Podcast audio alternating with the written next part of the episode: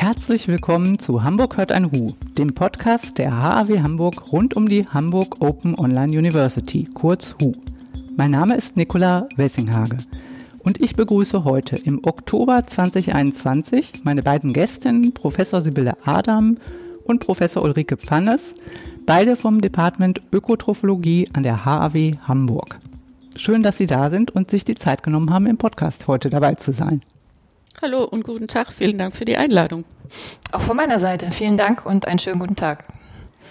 Wir haben uns heute verabredet, über Nudging in der Gesundheit zu sprechen und das Lehrangebot, das Sie dafür die Hamburg Open Online University entwickelt und auch auf der Plattform zur Verfügung gestellt haben. Bevor wir das nun machen, möchte ich Sie aber nochmal bitten, sich genauer vorzustellen, gerne auch etwas ausführlicher. Also woher kommen Sie, wie ist Ihr Werdegang bisher verlaufen und was hat Sie zu dem geführt, was Sie heute machen und was machen Sie eigentlich heute? Fangen Sie gerne an, Frau Adam. Ich bin Ökotrophologin, ähm, habe in Kiel studiert, nicht in Hamburg und bin seit 2015 jetzt am Department Ökotrophologie der HW Hamburg und habe dort die Professur für Ernährungswissenschaften. Bevor ich dort mit der Professur angefangen habe, habe ich, wie das in der Ökotrophologie häufiger der Fall ist und so ein klassisches Berufsbild äh, tatsächlich auch ist, ähm, freiberuflich gearbeitet unter anderem und hatte in dem Bereich sehr viel mit den Themen und äh, ja mit Personen zu tun, die eben übergewichtig sind und adipös, also viel mit den Themen Übergewicht und Adipositas. Ähm, sofern das damals vielleicht auch schon vorhanden, gab es schon diverse Begleiterkrankungen wie äh, Bluthochdruck oder Fettstoffwechselstörung, vielleicht auch schon ein Diabetes. Und insofern hat man zum einen ähm, die Personen unterstützt, Gewicht zu reduzieren. Das habe ich individuell getan mit Einzelpersonen oder auch in Gruppen. Oder vielleicht auch in damals tatsächlich dann schon, ähm, dass Firmen entsprechende Workshops oder Seminare dazu angeboten haben. Heute gibt es klassisch BGM, damals hieß das noch nicht ganz so. Das heißt betriebliches Gesundheitsmanagement. Gesundheitsmanagement, genau. Mhm. Ähm, und ähm, darüber gab es dann so einen leichten Touch immer auch schon zu den therapeutischen Fragestellungen, wenn es eben um, wie gesagt, Bluthochdruck oder vielleicht andere Erkrankungen tatsächlich schon geht. Ich habe mich da allerdings sehr stark auf das Individuum und das Verhalten konzentriert, also das Ernährungsverhalten. Es stand immer im Ziel, dass man das Ernährungsverhalten versucht zu ändern, ähm, eben zu optimieren, damit es hingeht zu einer gesundheitsförderlicheren Ernährung, die dann eben dafür sorgt, dass äh, tatsächlich die Personen Gewicht reduzieren können. Das ist so ein Stecken oder ein, ein äh, Themenbereich gewesen. So ein anderer Themenbereich, mit dem ich mich äh, auseinandergesetzt habe, war dann, ich sag mal ganz erlaubt, äh, grundsätzlich eine gesundheitsförderliche Ernährung ähm, voranzutreiben oder eben den Personen näher zu bringen. Dann aber eben auch häufig mit dem Ziel, ähm, tatsächlich, ich sag mal, die Leistungsfähigkeit zu steigern. Also einfach gesund zu bleiben, fit zu sein, im Beruf äh, gut äh, alles leisten zu können. Ähm, einfach ähm, durch die Ernährung dann zu erfahren, dass ich hier eben tatsächlich auch äh, ja, gesundheitsförderlich mich, mich ernähre und damit dann auch meine Leistungsfähigkeit optimiere und erhalten kann. Neben dieser freiberuflichen Tätigkeit ähm, hatte ich immer die Chance oder hatte ich schon die Chance, äh, damals auch schon wissenschaftlich zu arbeiten. Ich war ähm, vor meiner Professur auch im Team von Professor Westenhöfer tätig, ähm, seines Zeichens Psychologe beziehungsweise Ernährungspsychologe. Und auch dort haben wir ähm, auf wissenschaftlicher Basis eben mit wissenschaftlichen Standards ähm, Programme entwickelt, unter anderem ähm, oder auch Konzepte um eben eine gesundheitsförderliche Ernährung voranzubringen. Ähm, auch hier hatten wir unterschiedliche Zielgruppen. Das waren auch wieder übergewichtige Adipöse oder ähm, vielleicht auch gesunde Menschen, die, äh, also schlanke, normalgewichtige, gesunde Menschen, die eben an einer gesunden Ernährung ähm, interessiert waren. Auch hier eben der Fokus eher auf das Individuum, tatsächlich auf das Verhalten, Ernährungsverhalten. Und aus der Zeit ähm, weiß ich letztendlich, und äh, inzwischen ist das auch durch viele Studien ja bestätigt, dass äh, wir natürlich auf der einen Seite Wissen vermitteln, um eben die Person dazu zu bringen, sich gesundheitsförderlicher zu ernähren. Aber Wissen alleine reicht eben ja noch nicht, ähm, sondern es muss jetzt vom Wissen zum Handeln gehen. Und ähm, da muss in erster Linie die Person selbst überzeugt sein, dass sie etwas ändern möchte, sonst funktioniert es nicht. Das kennen wir auch aus anderen Bereichen, nicht nur im Bereich Ernährung. Aber ähm, günstig dafür ist sicherlich auch, ähm, wenn die Umgebung beziehungsweise die Verhältnisse entsprechend angeordnet sind äh, oder vielleicht günstige Rahmenbedingungen bestehen, dass ich mich entsprechend verhalten kann. Das habe ich damals noch nicht als Nudging betitelt, ähm, aber eigentlich hat es schon so einen kleinen Kern damals auch in der Arbeit gehabt, dass man eben geguckt hat, äh, wie sind möglicherweise Kantinen aufgebaut oder was kann man denjenigen im Supermarkt empfehlen einzukaufen. Äh, welche Rezepte kann ich kochen, wie achte ich auf saisonale Gerichte und Lebensmittel oder ganz unterschiedliche Aspekte, so dass eben diese gesundheitsförderliche Ernährung idealerweise umgesetzt werden kann. Ähm, aber eben nochmal, mein Fokus liegt auf dem Ernährungsverhalten ähm, für bestimmte Zielgruppen, um eben dann Konzepte zu entwickeln, ähm, möglichst eine gesundheitsförderliche Ernährung umzusetzen. Mhm. Und das machen Sie jetzt eben an der HW Hamburg. Genau, das tue ich an der HW Hamburg. Äh, das äh, betreue ich sozusagen sowohl in der Lehre, ähm, auch da bin ich äh, für Ernährungskonzepte zusammen mit ähm, der Kollegin Anja Carlsson zuständig. Ähm, wir haben aber auch die Konzepte im Blick sozusagen für bestimmte Zielgruppen, zum Beispiel für Sportler. Es gibt das Modul Sports Nutrition, wo wir genau das eben ganz klar auf diese Zielgruppe zugeschnitten haben. Ähm, und wir haben in Projekten ähm, dann auch andere Zielgruppen noch im Blick und natürlich in unserem Nudging-Projekt, äh, wo wir dann auch auf verschiedene Settings schauen, jetzt im Rahmen der HU schwerpunktmäßig auf das Setting Gemeinschaftsgastronomie, mhm. beziehungsweise eben ähm, dann später auch auf die Aspekte Gesundheit und Nachhaltigkeit. Mhm, genau, da kommen wir gleich zu. Erst nochmal äh, Frau Fannes, wie, wie, woher kommen Sie? Was hat Sie dazu gebracht, was Sie heute machen? So, gestartet bin ich zu Beginn meines Berufslebens mit einer Ausbildung als Diätassistentin und habe dann, und es wäre ein klassischer Weg, im Krankenhaus gearbeitet, dort in der Diätküche und dann macht man auch Diätberatung. Da war ich einige Jahre und dann hatte ich einfach Lust, nochmal was weiteres zu machen, Horizonte zu erweitern und habe dann Ökotrophologie an der Uni in Gießen studiert und dort auch promoviert, war also wissenschaftliche Mitarbeiterin und dann ist die Promotion parallel gelaufen. Und dann hatte ich das Gefühl, ich muss jetzt mal wieder in die betriebliche Praxis und möchte dort einfach aktiv sein und hatte dann verschiedene Leitungspositionen im mittleren und im oberen Management, wo es immer um die Gestaltung von Verpflegung für Gruppen von Personen ging. Und da war immer der Fokus, die sollen zufrieden sein, aber man möchte natürlich auch, dass man einen Beitrag leistet zu Gesundheitsförderung und auch zur Nachhaltigkeit, wenngleich man das so explizit vielleicht gar nicht thematisiert hat.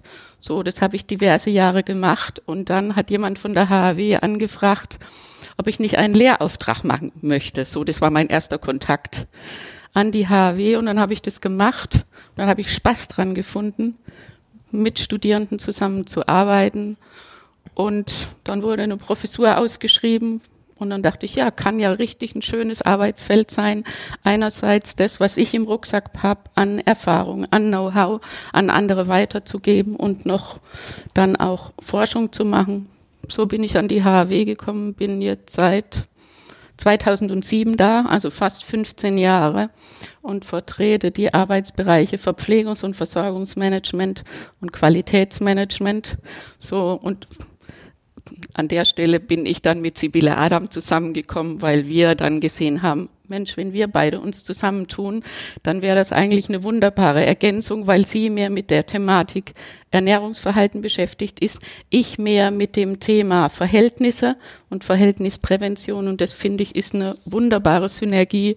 Und so sind wir zu Nudging gekommen und das seit, gar nicht, seit 2016 jetzt glaube ich, zusammen mit unterschiedlichen Studierendenprojekten und irgendwann dann auch im Rahmen eines HU-Projektes sehr mhm. aktiv und es macht Spaß und wir machen das gerne zusammen. Ja, das stimmt.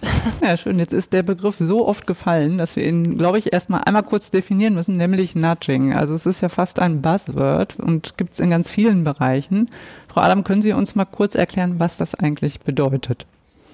Genau, das Nudging, to nudge, kommt aus dem Englischen und bedeutet eben anstupsen. Und äh, es ist ein Begriff ursprünglich aus der Verhaltensökonomie.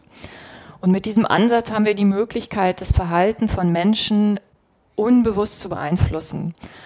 Ähm, grundsätzlich geht es dann aber darum, dass diese vermeintliche Beeinflussung ähm, für das Individuum oder für die Gesellschaft sein sollte, und zwar auch in einem, mit einem günstigen Ausgang. Und äh, diese oder um diese entsprechend günstigen ähm, Entscheidungen dann treffen zu können, geht es vor allem darum, dass die Umgebung, ähm, welche auch als die sogenannte Entscheidungsarchitektur bezeichnet wird, dann entsprechend gestaltet wird. Mhm. Da sind ja schon ganz viele Worte gefallen und vielleicht ähm, kann man das noch mal ein bisschen genauer definieren, weil wenn Sie sagen, quasi, dass eine Verhaltensänderung, haben Sie, glaube ich, gesagt, da, da steckt ja schon fast das Wort Manipulation drin. Und ich glaube, das ist so ein bisschen auch ein Feld, wo sich das Nudging auch immer wieder ganz bewusst absetzt. Mhm. Was, wie, wie geschieht das denn? Weil wenn man sagt, ich möchte das Verhalten ändern, wenn ich das selber möchte, ist es positiv, aber wenn jemand anders das möchte, ist es ähm, immer schnell nah dran. Wo liegt da der Unterschied? Also mhm. Manipulation ist es ja eben ganz klar nicht. Manipulation bedeutet ja per se, dass ähm, ich sozusagen Menschen eben auch beeinflusse, aber mit einem Ausgang, äh, den der in dem Sinne nicht positiv ist für die Gesellschaft oder eben dann tatsächlich auch das Individuum. Ähm, so könnte man es beschreiben. Und beim Nudging oder das Nudging grenzt sich eben tatsächlich davon gehend ab, dass wir per se erstmal davon ausgehen, dass wir Umgebungen oder Entscheidungsarchitekturen haben, die immer da sind. Also wir sind, wir fangen ja jetzt nicht an, plötzlich irgendwas um einen Menschen herum zu gestalten, ähm, wo vorher ein luftleerer Raum war, sondern per se haben wir immer in unserem Alltag irgendwelche Umgebungseinflüsse, die uns zu Entscheidungen tragen. Ähm, also insofern ähm, klingt es zwar vielleicht so, wenn man sagt, die Gestaltung der Umgebung oder die Gestaltung der Entscheidungsarchitektur nimmt da irgendeinen Einfluss und Einfluss wird dann immer ganz schnell als negativ oder mit einem negativen Touch sozusagen ähm, beschrieben.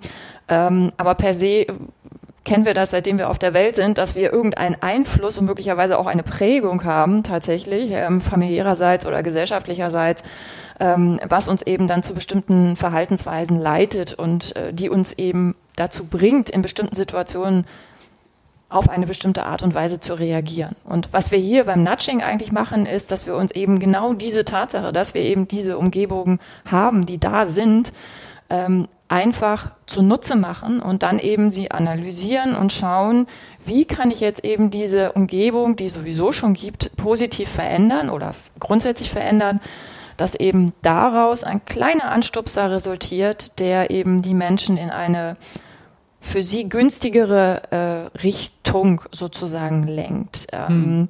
Entscheidend ist eben tatsächlich auch nochmal ähm, beim Nudging, dass es grundsätzlich die Bedingung gibt, ähm, dass die freie Wahl erhalten sein muss. Also ich kann jetzt nicht ganz engmaschig, zum Beispiel durch Steuern oder durch Gesetzesgebung, ähm, eine Person in eine Richtung zwingen, ähm, sondern diejenige, die, also die Person muss die Wahl haben. Und ähm, insofern kann ich mein Bestes tun, eine Umgebung so zu gestalten, dass nach Möglichkeit die wünschenswerte Entscheidung fällt. Aber äh, wenn diejenigen das nicht möchten, dann sind sie auch frei, sich zu entscheiden, das eben nicht zu tun. Also mhm. eben im Zusammenhang mit Ernährung vielleicht bestimmte gesundheitsförderliche Lebensmittel dann eben nicht in den Fokus zu nehmen. Also es bleibt eine Wahlmöglichkeit für den Einzelnen bestehen. Und das ist, glaube ich, auch ein ganz wichtiger Punkt ähm, im Gegensatz zur Manipulation, dass es ja auch bewusst gemacht wird. Also dass es nicht unbewusst ähm, irgendwie eingeschleust wird, sondern ich kann mich als Individuum immer noch dafür oder dagegen entscheiden, diesen Anstupser positiv zu nutzen oder eben nicht. Und jetzt haben wir aber so ein bisschen über Entscheidungs... Darf, darf ja, ich vielleicht noch was hm. ergänzen zu, also Manipulation würde ja eigentlich beinhalten, dass es nicht im Interesse der Person ist. Das wird ja in der Regel mit Manipulation verknüpft. So, die Idee des Nudging ist ist ja, im Interesse des Individuums und der Gesellschaft zu handeln. Und die klassischen Themen wären Gesundheit und Nachhaltigkeit. Das ist ja was, was in der Gesellschaft, sag ich mal, einen breiten Konsens gibt. Und wenn man Menschen fragt, möchten sie gesund werden oder möchten sie gesund bleiben, würden alle Ja sagen. Das heißt aber nicht, dass sie immer danach handeln, weil es gibt, wie schon erwähnt, die Lücke vom Wissen zum Handeln. Und die Idee des Nudgings ist, an dieser Lücke so eine Brücke zu spannen und die Entscheidungsarchitektur so zu gestalten, dass das, was im Interesse des Individuums ist, dann auch dahin hm. Intuitiv gelenkt wird. Da würde ich kurz einwerfen, dass Nudging ja nicht nur in der Gesundheit, sondern das ist ja ein Prinzip, was auch in anderen Bereichen eingesetzt wird. Und dass man natürlich fragen kann, ist denn immer klar, was das Beste ist? Also ist man sich darüber im Klaren? Ich glaube, bei der Gesundheit gibt es da vielleicht eher einen Konsens als in anderen Bereichen, aber das führt jetzt vielleicht auch ein bisschen zu weit, wenn wir das fast so weit aufmachen. Äh, Frau Fanz, Sie hatten es gerade wieder nochmal genannt, diesen Begriff Entscheidungsarchitektur. Hm. Ähm, können wir das mal konkret machen? Was bedeutet das denn eigentlich? Also was heißt das jetzt in Ihren Bereichen, zum Beispiel Mensa, Kantine? Hm. Was wäre dann ein Anstupser?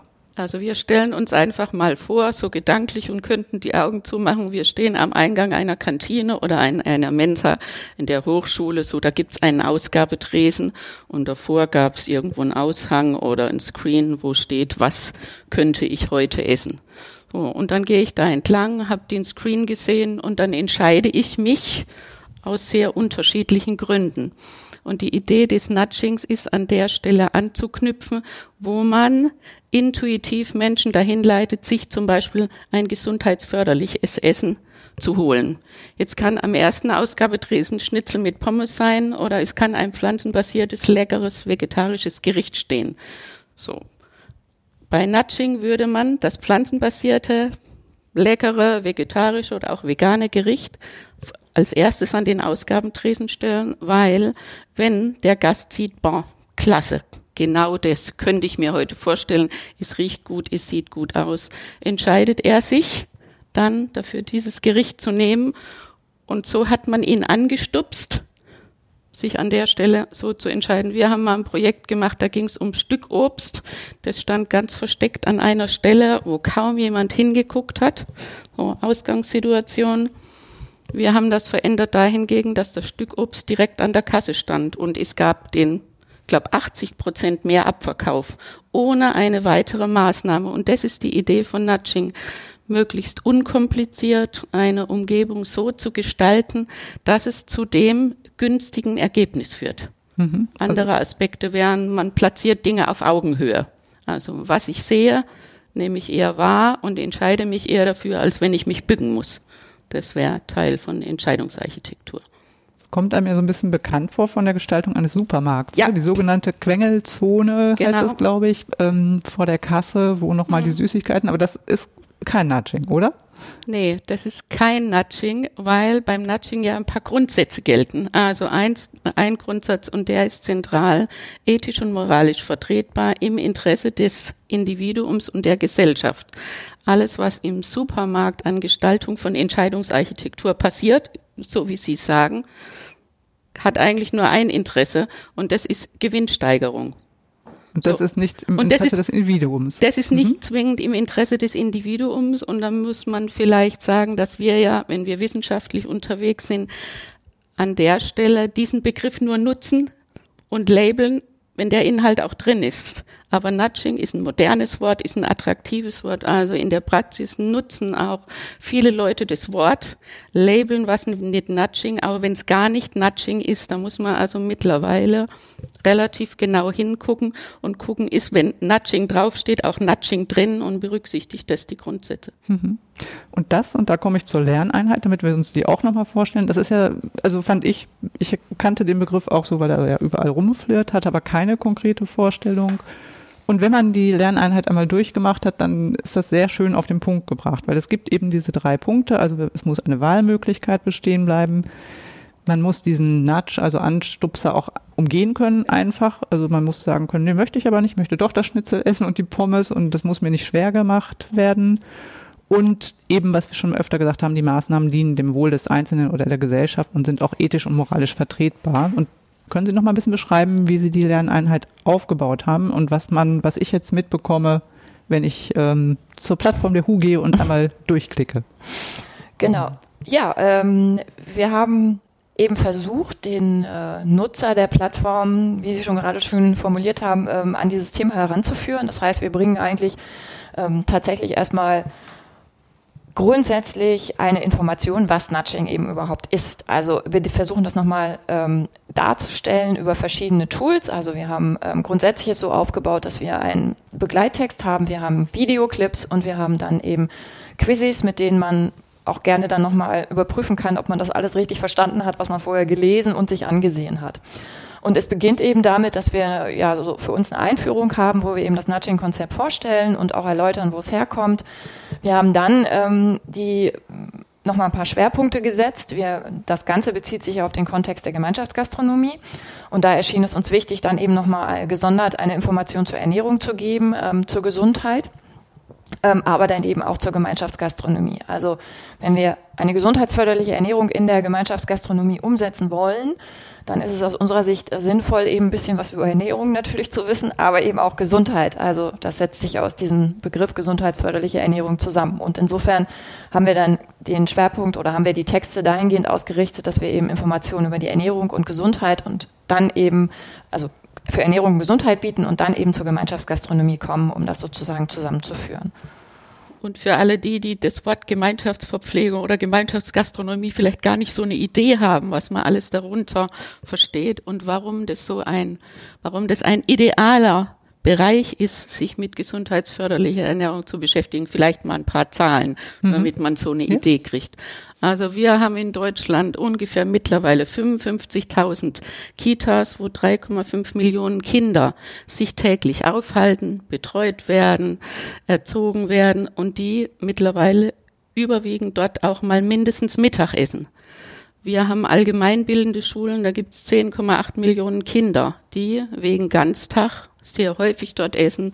Wir haben natürlich Hochschulgastronomie, 2,5 Millionen Studierende ungefähr in Deutschland. Wir haben den Bereich Betriebsverpflegung, der in Zeiten von Corona natürlich jetzt nicht immer auf war oder ganz häufig geschlossen, aber in Jahren ohne Corona 1,6 Milliarden Gäste, die dort essen. Dann gibt's noch Krankenhäuser, Altenhilfeeinrichtungen und Essen auf Rädern. So, wenn man sich die Zahlen vor Augen führt, kann man sagen, dort gibt es die Chance, viele Menschen zu erreichen, um präventiv zu arbeiten. Und deshalb ist der Bereich eigentlich wunderbar, um das Verhalten über Verhältnisprävention zu verändern. Mhm. Ich muss jetzt mal eine leicht ketzerische Frage ja. stellen. Sie haben eben das Beispiel gebracht, ich könnte mich für das Schnitzel mit Pommes oder für das ja. vegane Stück entscheiden. Hm. Warum lässt man denn das Schnitzel mit Pommes nicht einfach gleich weg und bietet nur gesunde Ernährung an und überlässt dann ganz frei den Gästen dieser Mensen und Betriebsküchen die Wahl zwischen nur gesunden Essen? Naja, wenn wir Nudging ernst nehmen und die Grundsätze, dann gibt's ja keine Verbote. Dann sagten wir ja nicht, wir entscheiden für euch, sondern man sagt, breites Angebot.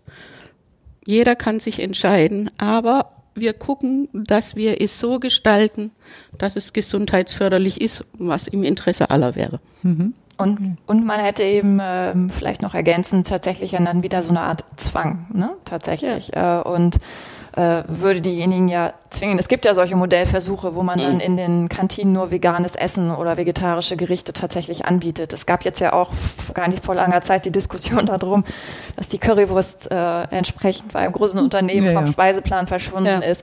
Also ähm, äh, insofern, vielleicht kann man auch sagen, dass natürlich diese Gerichte so ein bisschen Tradition fast haben, entweder im Kontext Kantine oder Betriebsverpflegung, sei es vielleicht auch einfach zur Verpflegung oder zum Essen der Deutschen dazugehört. Und ähm, irgendwo da jetzt so auch so einen kulturellen Ansatz dann zu wahren, allen irgendwie eine vegetarische oder vegane Ernährungsweise überstülpen zu wollen, ähm, da kommen wir noch in ganz andere Diskussionen rein, die äh, sicherlich nicht günstig sind dann. Ähm, und es geht eben einfach darum, ja wirklich, äh, wie Frau Fandes gerade sagte, das, was da ist, so zu gestalten, ähm, dass eben diese besagte günstigere Entscheidung, in dem mhm. Fall für eine gesundheitsförderliche Ernährung, dann fallen kann. Also das, was man in der Lerneinheit lernt, Prinzip eins, die Wahlmöglichkeiten müssen bestehen bleiben. Das mhm. äh, wieder, würde dem widersprechen.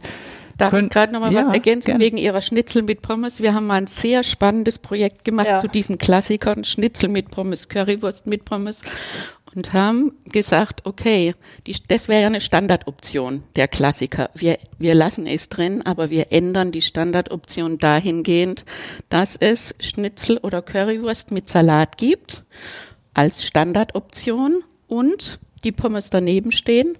Der Gast die freie Wahl hat, auch zu tauschen und zu sagen, okay, ich will den Salat nicht, ich will nur die Pommes und das sehr spannende Ergebnis war, dass die Gäste die Schnitzel mit Salat gegessen haben, der Salatverzehr also und der Abverkauf deutlich erhöht war, aber es haben trotzdem natürlich viele die Pommes dazugenommen. Und die hätten vermutlich gehen wir mal von aus, den Salat nicht extra gewählt. Also Mhm. kann man auch mit diesen Klassikern spielen und natschen. Und die Befürchtung in diesem Projekt war, dass es sehr viel Aufschrei geben würde. Genau.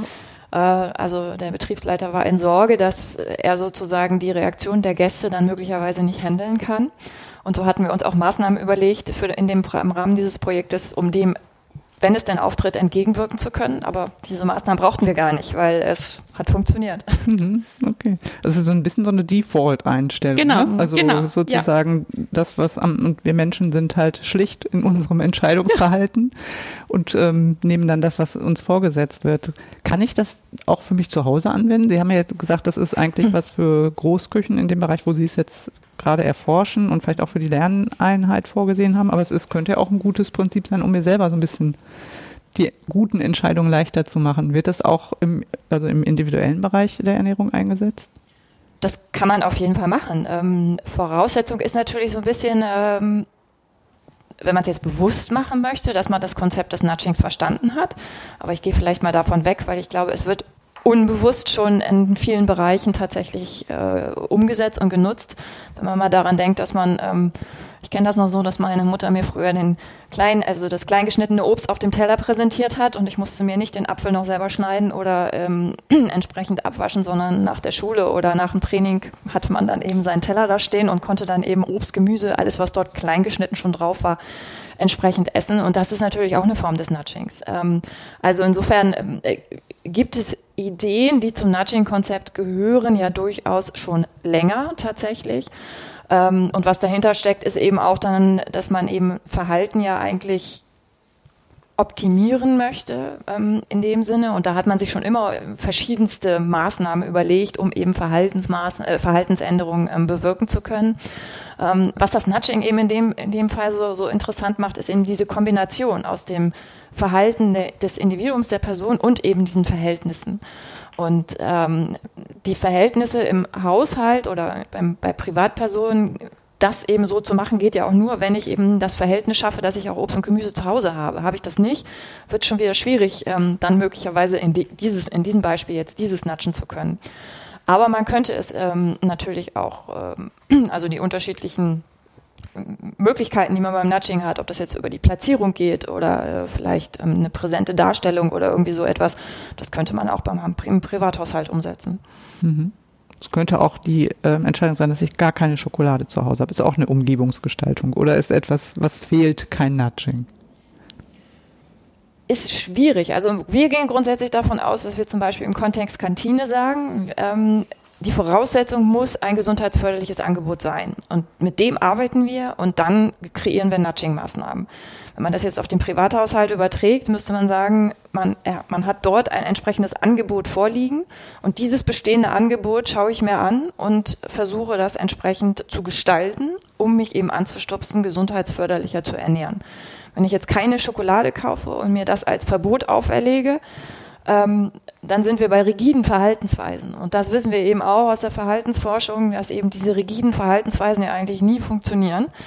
Ähm, ne, ab morgen mache ich und nächste Woche sowieso und jetzt jeden Tag die 30 Minuten Sport oder jeden Tag einen Apfel und vorher habe ich nie Äpfel gegessen, ähm, wird nicht funktionieren. Wenn ich aber ähm, mit langsamen Änderungen tatsächlich anfange äh, und mir vielleicht die besagten kleinen Steps vornehme, ähm, dann wissen wir auch aus der Verhaltensforschung, dass das eben zum Erfolg führen kann.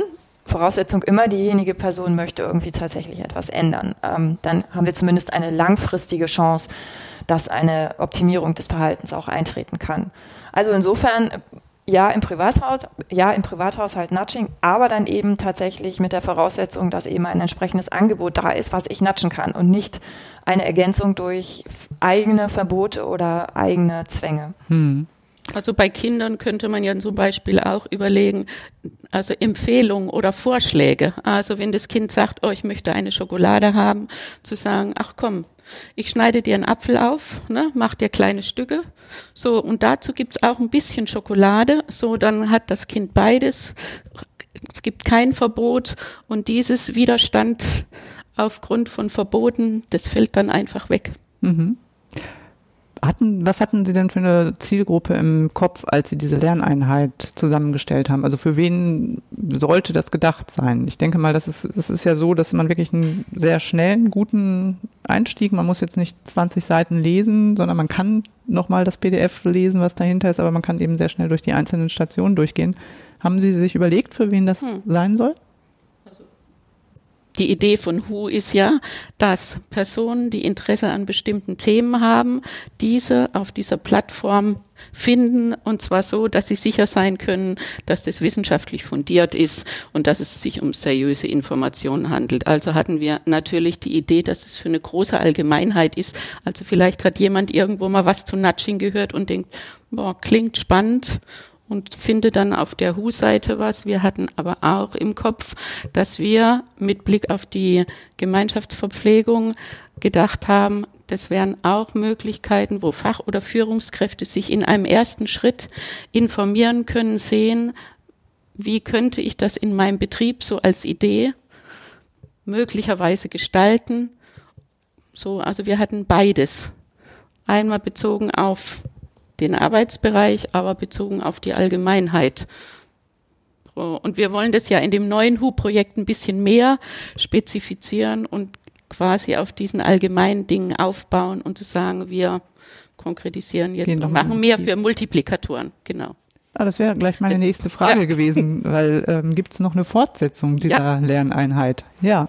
Genau, es gibt eine Fortsetzung und da haben wir uns als Zielgruppe überlegt, wir nehmen Multiplikatorinnen und Multiplikatoren, die gerne im Feld Gesundheitsförderung und Nachhaltigkeit in Betrieben etwas bewirken wollen.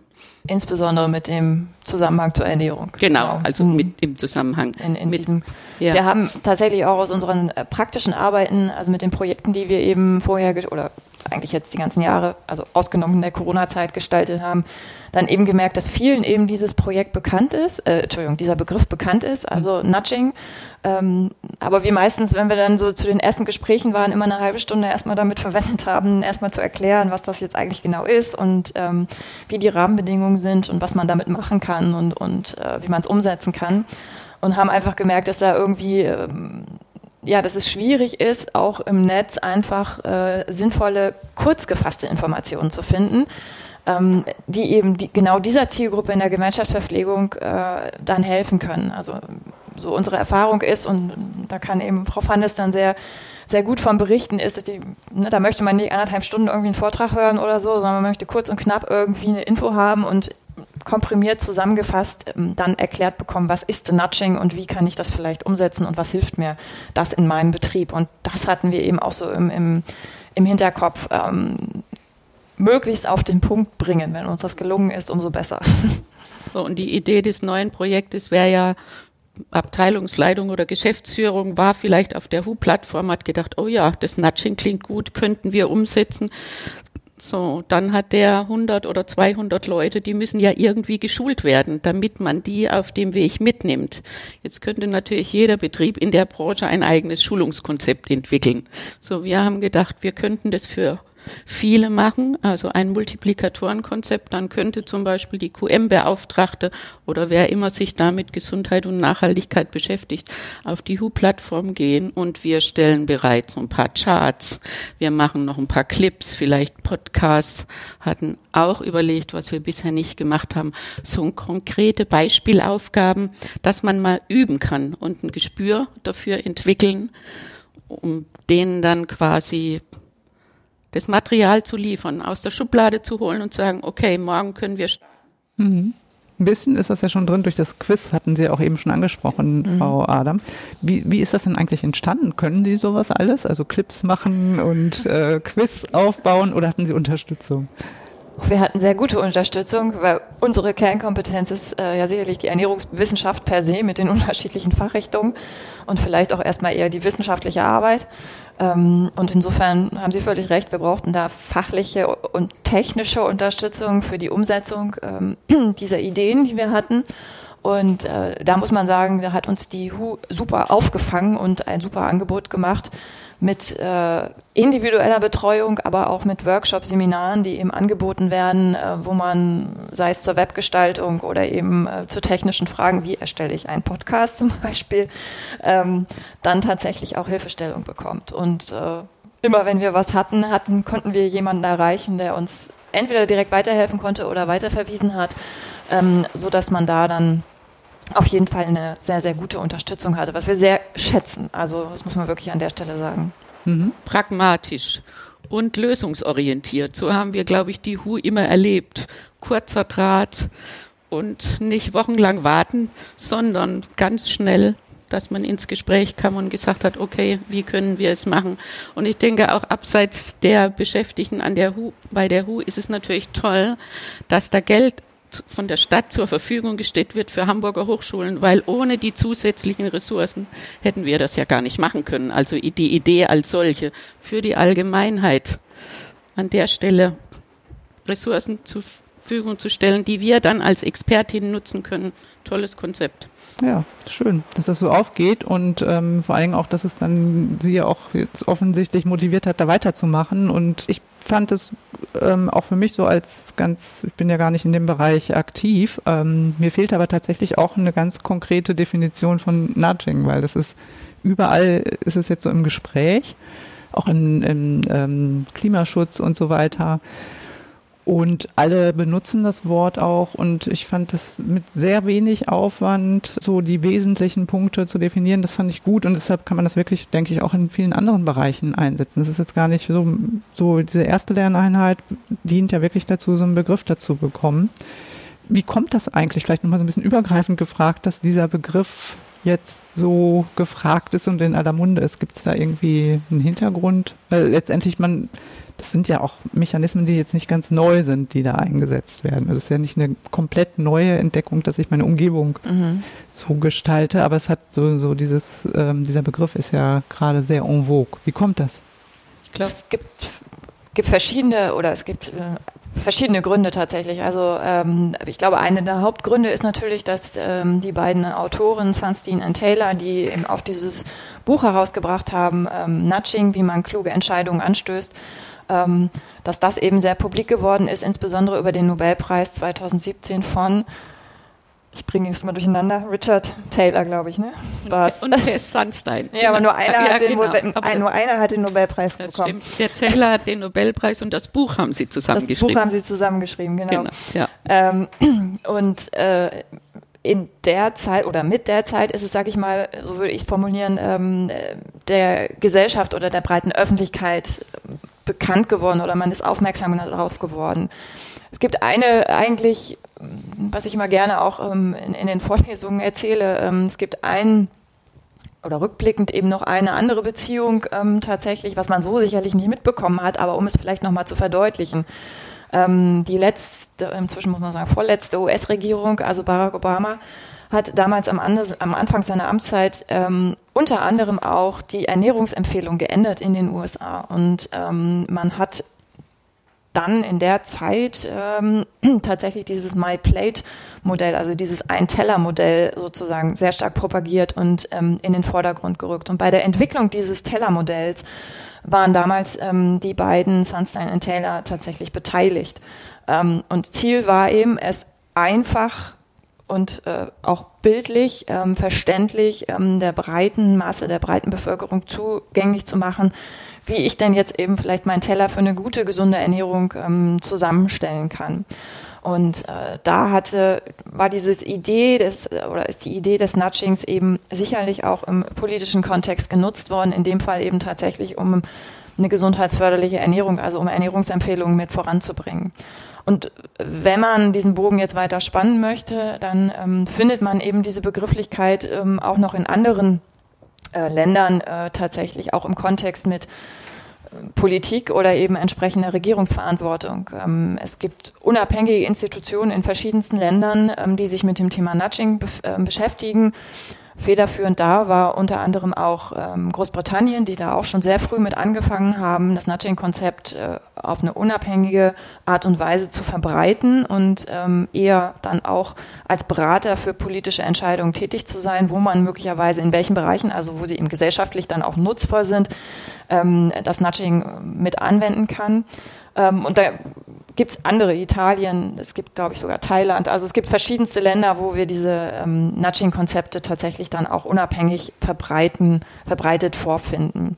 Und auch in Deutschland gibt es das. Ähm, es gibt beispielsweise vom Bundesumweltamt, wenn ich das richtig weiß, ähm, auch diverse Berichte, wo man schon ähm, das Nudging mit in den Fokus genommen hat, also eben in dem Fall auch Kaufentscheidungen oder eben Verbrauch, äh, Entscheidungen von Verbrauchern eben anzustupsen, ähm, in dem Fall dann eben um eine, um die Umwelt ähm, entsprechend zu schützen, zu schonen, also um den Umweltgedanken nach vorne zu bringen.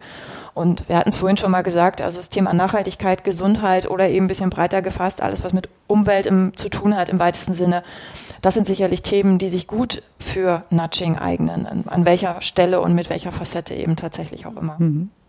Also um dann eben auch diesen dritten Punkt gut für nicht nur das Individuum, sondern auch für die Gesellschaft und ethisch und moralisch vertretbar. Ja. Ich denke an der Stelle, eingangs war das im Gespräch ja auch schon mal, man hat ja vielfach versucht, über kognitive Maßnahmen Menschen zu erreichen, über ich berate, ich informiere und ich bilde und man hat bemerkt, dass es weitere Maßnahmen braucht, die über das hinausgehen und an der Stelle ist mhm. Nudging einfach ein ergänzender, hilfreicher Ansatz, der aber die anderen nicht ersetzt, sondern den man einfach damit aufgenommen hat. Ja. Und der vielleicht, das ist vielleicht auch nochmal wichtig, der ähm, natürlich nicht alleine die Welt retten kann, sozusagen, sondern es kann immer nur eine Kombination verschiedenster Maßnahmen sein. Ja. Und äh, Nudging kann eben dazugehören. Das heißt ja auch nur stupsen. Ne? Man genau. heißt ja nicht schieben oder die Welt verändern. Mhm. Und was ich, glaube ich, ganz bemerkenswert finde, ist das, was Sie auch zu Eingangs gesagt hatten, Frau Adam, dass man so wegkommt von alles im Individuum zu sehen, also in der kognitiven, ich muss mich entscheiden und so weiter, sondern das Ganze in der Umgebung zu betrachten, also eher systemisch dann auch mhm. ähm, an die Dinge heranzugehen und zu sagen, der Mensch äh, lebt eben nicht in einer Blase, sondern ist umgeben von Reizen und die kann man auch gestalten ähm, im Sinne einer wünschenswerten Verhaltensänderung. Genau, und wenn man sich vergegenwärtigt, dass wir zwei, ungefähr 230 S-Entscheidungen pro Tag treffen. 230? das findet ja intuitiv und schnell statt, ohne darüber nachzudenken, weil wenn wir jedes Mal überlegen würden, was wir machen, kämen wir ja zu sonst nichts mehr. Also finden die Entscheidungen ja relativ automatisiert statt und Nudging ist quasi so der Anstupser, diese Automatisierung unbewusst ein bisschen woanders hinzulenken. Aber wie, 230 ja. Mal entscheide ich, ob ich etwas esse oder nicht esse, was ich was esse. Was ich esse, genau, ja. Ja, was, was ich, was ich einkaufe, möglicherweise auch. Genau, also im Kontext von, von, von Essen ja, ja. und Ernährung. Also ja. Essen und Ernährung. Ja. ja. Ja, wir sind schon so langsam an der Zielgerade. Gibt es noch etwas, was Ihnen jetzt noch wichtig ist zu dem Thema zu sagen, was ich vielleicht noch nicht gefragt habe oder was Ihnen noch einfällt, was Sie unbedingt noch mitgeben müssen? Also was wir gerne Betrieben mitgeben würden, die sich überlegen, an der Stelle sowas umzusetzen. Weniger ist mehr. Ne? Lieber mit einzelnen kleinen Maßnahmen anfangen und es dann stufenweise aufzubauen und nicht gleich alles zu ändern. Wichtig ist, Personal zu schulen und die mitzunehmen, damit die verstehen, warum jetzt zum Beispiel der Apfel nicht mehr in der hinteren Ecke steht, sondern vielleicht an der Kasse oder warum das eine Gericht jetzt woanders platziert ist unsere Erfahrung ist auch, dass das eine richtig kostengünstige Maßnahme ist, dass man erstmal ohne viel Aufwand schon relativ viel erreichen kann. Also auch das würden wir gerne nochmal an diejenigen mitgeben, die das überlegen. Man kann ganz vieles machen ohne großen Aufwand. Hm, man dreht das Rädchen nur ein ja, kleines genau, Stück, genau. wie mit dem Beispiel Salat statt Pommes als Beilage ja. und kann hm. viel erreichen. Mhm. Frau Adam, haben Sie noch etwas zu ergänzen, mitzugeben?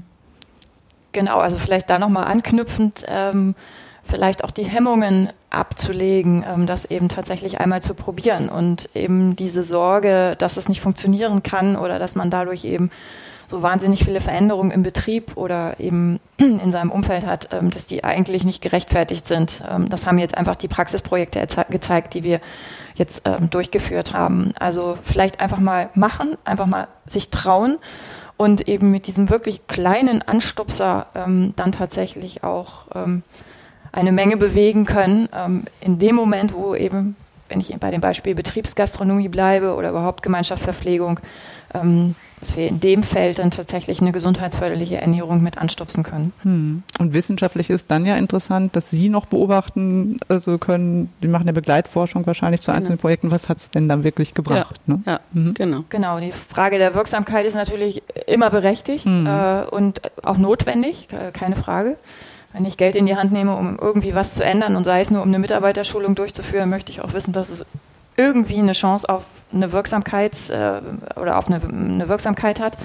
Ähm, es gibt verschiedenste Studien dazu aus wissenschaftlicher Sicht jetzt, die äh, wirklich mit hohen Evidenzgraden, also mit einem hohen Evidenzlevel dann ähm, die Wirksamkeit schon zeigen konnten.